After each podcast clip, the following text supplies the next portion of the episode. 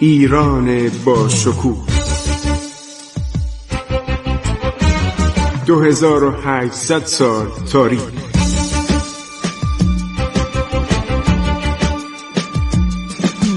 عبور از تاریخ.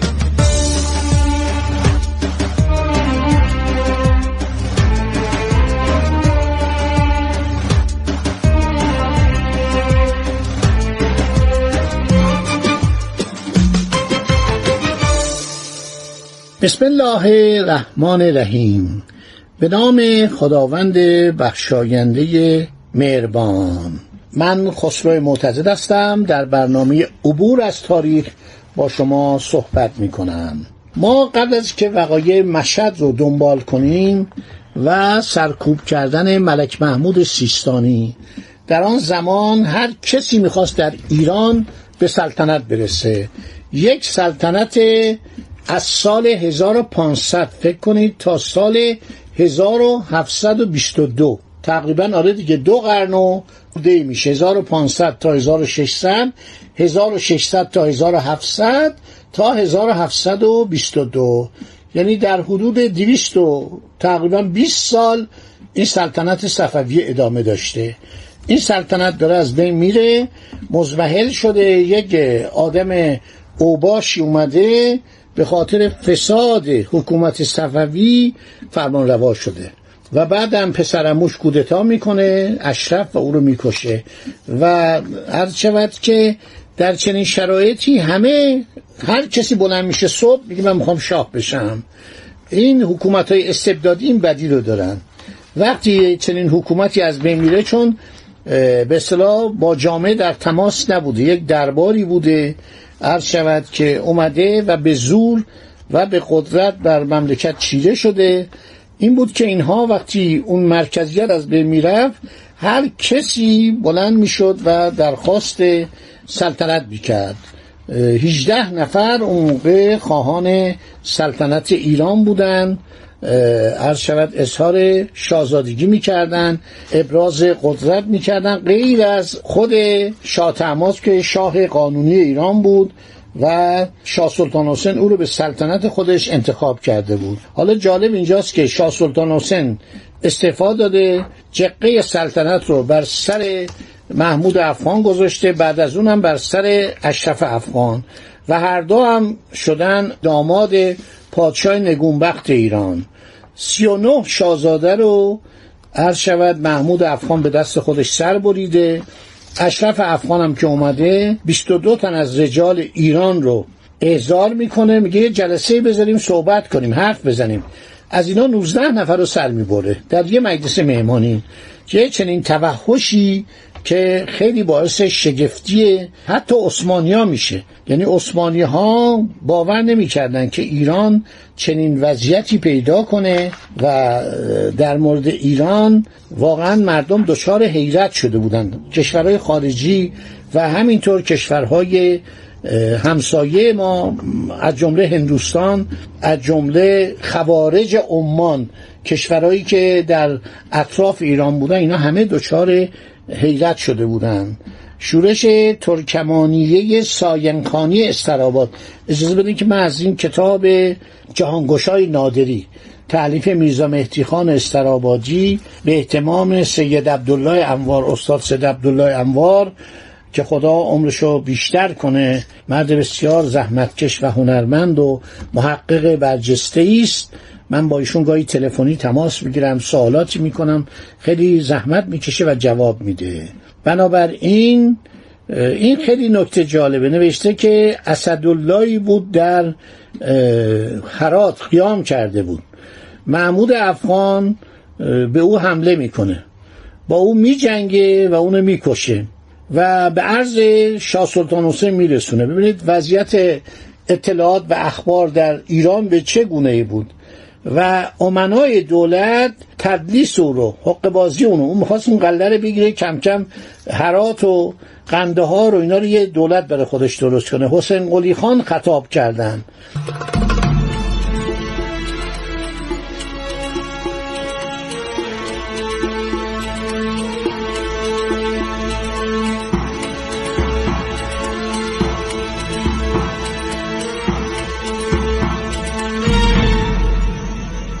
خب حالا در این دوران شورش و بدبختی ایران ترکمانان ساینخانی استراباد قیام می‌کنن. لکزی های داغستان و حدود شیروان عرض شود که قیام می‌کنن. ملک محمود سیستانی در سیستان قیام می‌کنه میاد خراسان هم می‌گیره. و از همه اینا خطرناکتر همون محمود قلیجایی همین رو اس برده. دونه دونه در کجاها شورش میشه. هر کسی از شود که درخواست سلطنت می‌کرده. درخواست سلطنت می‌کرده و همه اینا رو این جناب میرزا مهدی استرابادی که آدم بسیار هنرمندی بوده از نظر تاریختانی از نظر نگارش و داشته نوشته. در همه جا شورش بوده اشاره به روسان می‌کنه. اشاره به روسان می‌کنه که روسان میان بعدا البته رش رو می‌گیرن. بعد یک شخصی به نام اسماعیل میرزا در ماسوله قیام می‌کنه. روسیه بدون جنگ و نزاع آمده لاهیجان و تمیجان را که در تصرف قلندر بود اسماعیل میرزا قلندر متصرف میشه. به فاصله چندی پتر کبیر پادشاه روسیه از راه خشکی از طرف قلعه قزیلار با اساکر بیشمار وارد دربند و اهالی آنجا از بیم قلبه لکسیه و رومیه رومیه یعنی عثمانی که اعدای دولت بودن در بند اذن و رضای اعیان این دولت نشده از باب اطاعت در آمدن پت کبیر پادشاه مزبور ام به تخلیه نارین قله کرده. سه هزار تفنگچی که روسیه آن را سالدات می‌گویند. استحواز آنجا گماشته. بادکوبه و سالیان را نیز متصرف و به همان عقص و مقاطعه مال وجهات حسابی وجوه گرفته و برگشته رفته. دیگر تسلط و استیلای رومیه است. رومیه یعنی عثمانی ها از دولت عثمانی ابراهیم پاشا حاکم ارزنت روم برای فتح گرجستان. دیگه دولت عثمانی تصمیم گرفت که وارد بشن. عارف احمد پاشا معمور فتح ایروان. این همه مال ایران بود. عبدالله پاشا کوپرلی اوغلی حسن پاشا والی بغداد به کرمانشاه و همدان معمور گشتند هر یک با اساکر بیشمار از حدود خود رایت عظیمت برافراشته. رایت یعنی پرچم. برافراشته و آن دریای لشکر شش جهت آذربایجان را به چهار موجه حیرت در انداختند. منظور از آذربایجان هم آذربایجان هم قفقاز همه اینا مال ایران بود. ابراهیم پاشا تفلیس را که مرکز گرجستان بود به هیته زب درآورد. عارف پاشا به ایروان درآمد. چهار ماه قله ایروان را محصور کرد چون از جانب اعیان دولت امدادی متصور نبود. ببینید مردم چه مردم شریفی بودند. نه دولتی است؟ نه دولت صفویه هست. نه کسی کمک می‌کنه. مهمات اصلا در حال تمام شدن بالاخره بیچاره ها بعد از چهار ماه طالب امان شدن و قله را سپردن. امان دادن به این راحتی نبودا دروغ زیاد می‌گفتن.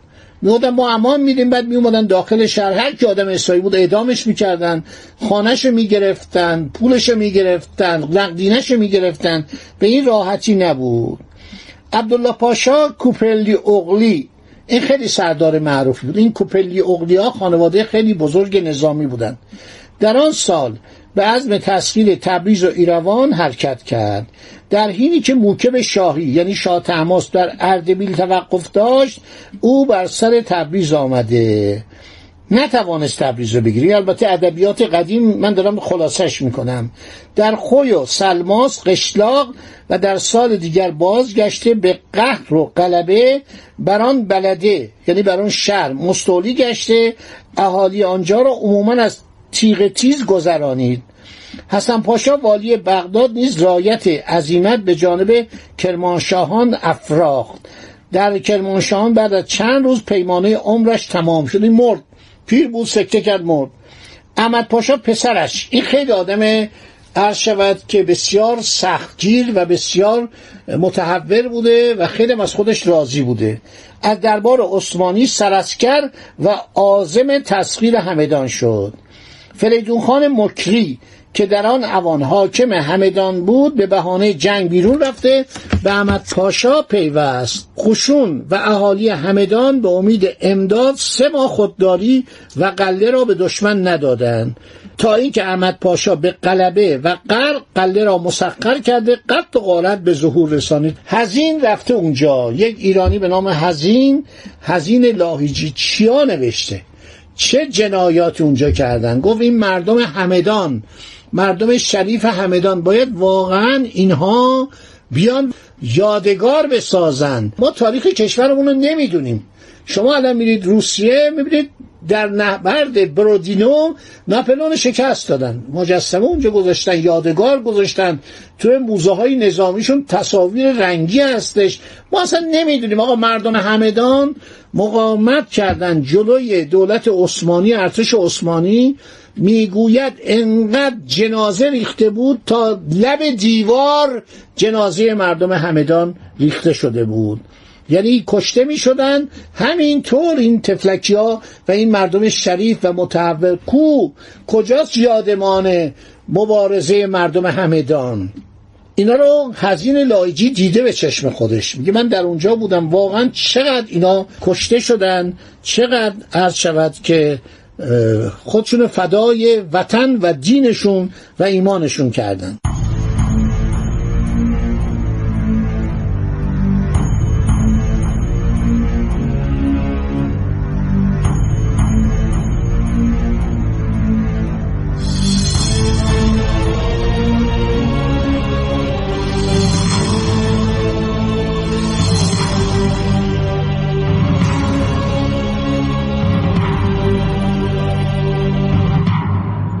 سار و مصطفی پاشا رفت به تسقیر گنجه.